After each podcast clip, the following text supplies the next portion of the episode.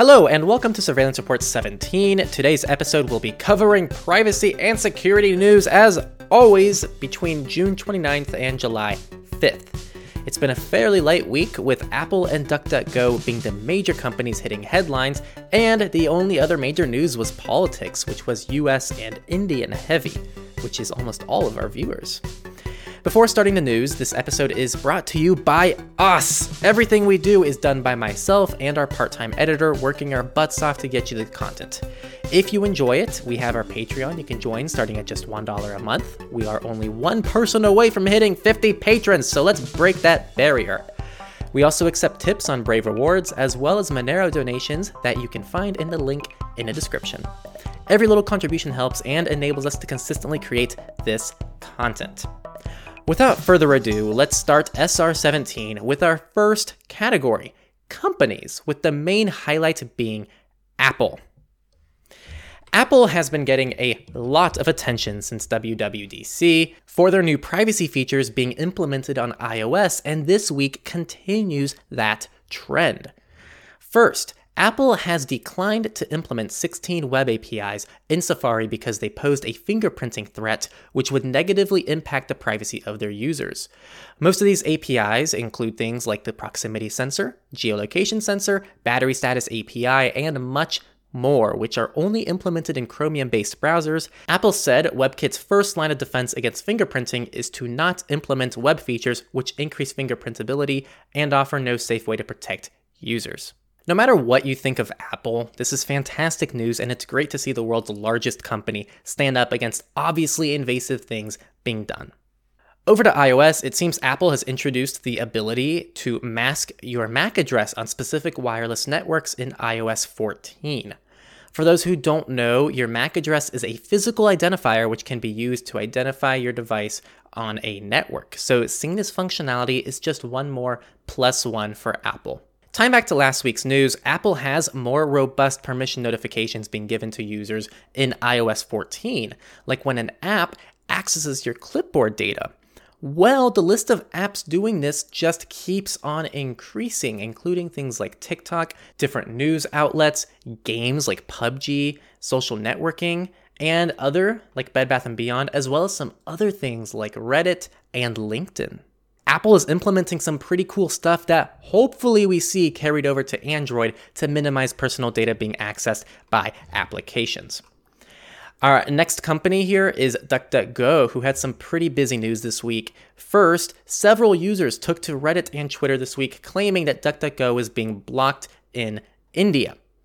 DuckDuckGo confirmed this was not an issue on their end and that switching to a third party DNS provider would at least temporarily fix this issue, um, or obviously using something more robust like a VPN or Tor. As of today, it seems that DuckDuckGo has been mostly restored uh, in India, but no one is quite sure what caused the block in the first place. The two main theories are one, the government simply blocked it as a part of a larger effort, or two, DuckDuckGo is accidentally blocked as part of India's recent app ban, which uh, we will talk about later in the politics section. The second DuckDuckGo news this week goes back to a previous concern from last year over the Fave icon, the icon displayed in your browser tabs, inside of their mobile privacy browser. The DuckDuckGo browser was requesting the favicon from its server, transmitting the browsing data of the user to that server without asking or prompting the user. The possible implications of this are that users can possibly be personally identified as the person visiting a specific site. DuckDuckGo has said that no personal information was ever collected, and they have fixed this in their apps, both Android and iOS, but many users still question why it was ever done in the first place, as well as why the issue was closed last year with no notice. Either way, good of them for promptly fixing this now, and it's really your decision on what to make out of this whole situation. Our last company news this week goes back to Zoom, who has been progressively looking worse and worse after showing some hope of change. Zoom previously said, as part of their efforts to be a more transparent company, that they would release the number of government demands it received for user data by June 30th. However, they just didn't release it, and they are not giving a new date that they will release it. Hmm. No one from Zoom has commented on the matter either.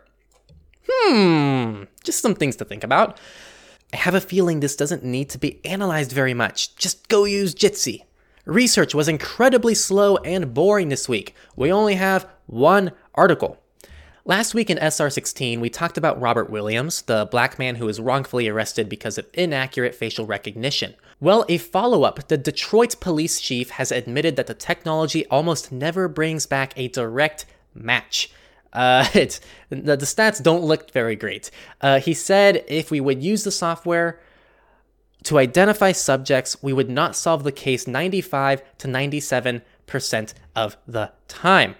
That was not really research, but it was a relevant loose statistic revealing the inaccuracy of this technology, at least in Detroit.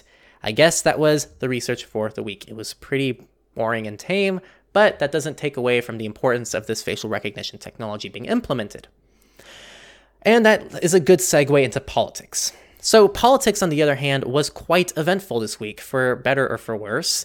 Um, most of it's for the worse. Uh, let's start with the US. The Senate has passed an amended version of the Earn It Act, the infamous act being shamed by privacy advocates for trying to force backdoors into encryption. This amendment essentially transfers liability to a statewide level, allowing states to possibly pass strict requirements. Now, what isn't clear is, as far as I understand, since states have greater control with this amendment, states that value user privacy will be able to maintain how things are today. So, this is a good amendment? I'm not very sure, but that's how I understood this. And if my understanding is correct, this is still horrible but it's not quite as horrible, as at least some states will likely be against it. Again, though, I'm not too sure if my understanding of the amendment is fully accurate here, and if states needs to have if states needs to have a minimum of these uh, requirements, but they also have the ability to go above the requirements. I'm not quite sure, so take my analysis with a grain of salt. The big clear takeaway is this act as a whole is bad news. So, yes, the Earn It Act is still terrible. That has not gone away. And in fact, it seems to be working its way very nicely through Congress. Over in California, a new law was passed that requires police to hand over training materials concerning facial recognition technology and automated license plate readers, two technologies that are very known to be abused. And this is all in an attempt to verify police force is acting accordingly and lawfully. Well, they have refused to hand over anything, claiming copyright as the reason to not disclose these documents. This is actually pretty similar to last year when another transparency law was passed that law enforcement agencies responded to by ignoring court orders to hand over documents, charging high fees to access them, and in some cases burning or shredding the documents.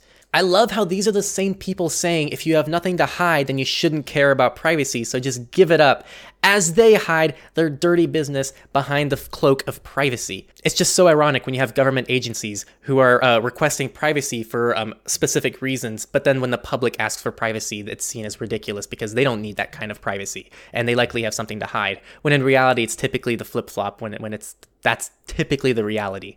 So very fun things to look at. Now, California, come on, are you going to just let these people walk all over you? Not all of our state is San Francisco, you know, where you can just get away with murder. Uh, but I guess we are turning that direction, so hopefully California steps up against the, the police departments. I can't I can't imagine that being easy, but in a in a in an ideal world, I would like to see a little bit more stepping up against people who just clearly just don't obey laws and rules. On the opposite end of the country, Florida has become the nation's first state to enact a DNA privacy law, prohibiting insurance companies from using genetic tests for coverage purposes. This is absolutely spectacular, although do not rely on laws to give you overconfidence in submitting your DNA to any commercial company. Just don't do it, people. It is not good news. Switching continents, India has gone right ahead and banned 59 apps developed by Chinese firms over concerns with the national security and defense of India. This includes TikTok. Oh no!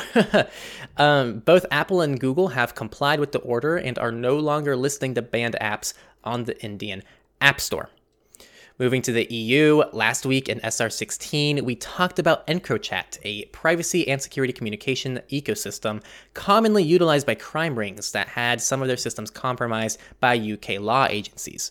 Well, the story has unraveled quite a bit more since then, and more information has come out.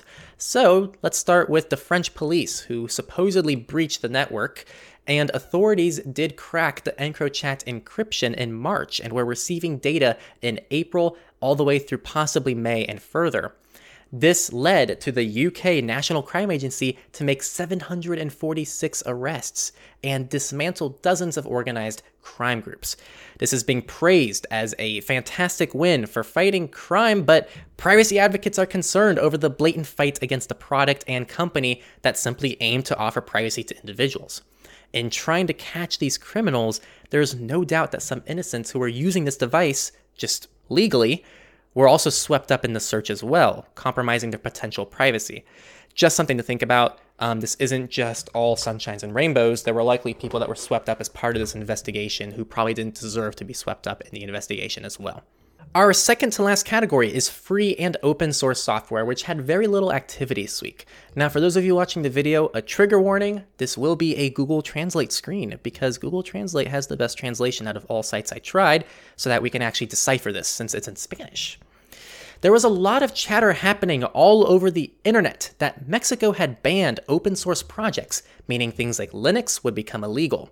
This was highly incorrect, and it's clear very few people actually read articles or did any research. So, again, avoid talking about things and writing popular stories or ideas without reading into the stories yourself. This establishes a mechanism that would allow anyone who alleges a copyright infringement to censor content on the internet without the need for evidence and without being determined by a judge.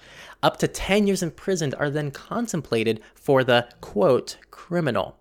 So, this is a problem for many reasons. Many security researchers rely on bypassing digital locks to find vulnerabilities. People with disabilities rely on circumvention for accessibility purposes. Creators, artists, and journalists need to bypass digital locks to extract fragments of copyrighted works for criticism, paradox, education, and more. I mean, we sometimes include copyrighted clips in our videos, but it's under uh, fair use because it's just a short clip and we're not actually stealing the work, we're referencing it.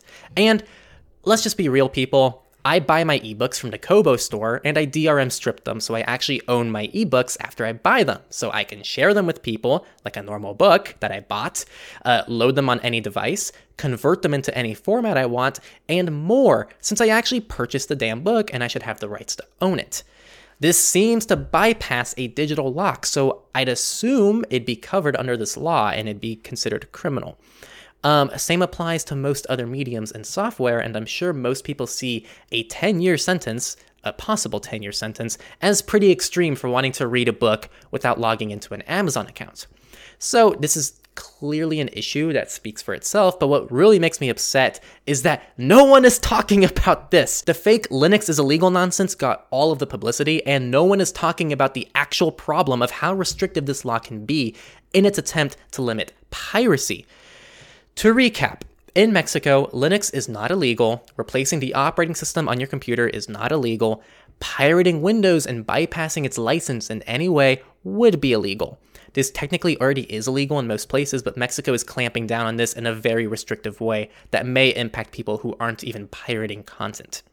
That's all in that story. Let's move on to the misfits. Uh, we live in such a crazy world through the lens of privacy and security. Things are just always changing, and the Misfits, well, there's typically a lot of those. And this was one of those weeks that we really didn't have much happen. Um, so I kind of had to dig a little bit, and I did find one article I had to share with you, and it's not even an article. It's a mass analysis of passwords on GitHub. You can see all of the fun stats in the sources, but let's talk about some of the notable ones. The most common password is 1234 and, don't forget, 56, which covers close to 1% of all used passwords. That doesn't sound like a lot, but it means 1 in 100 people may be using that password, which is a lot considering a password can be literally anything. Only about 9% of passwords were unique, meaning they were only found once. Of those, the average length was 9.8 characters, and only 7% of them included special characters.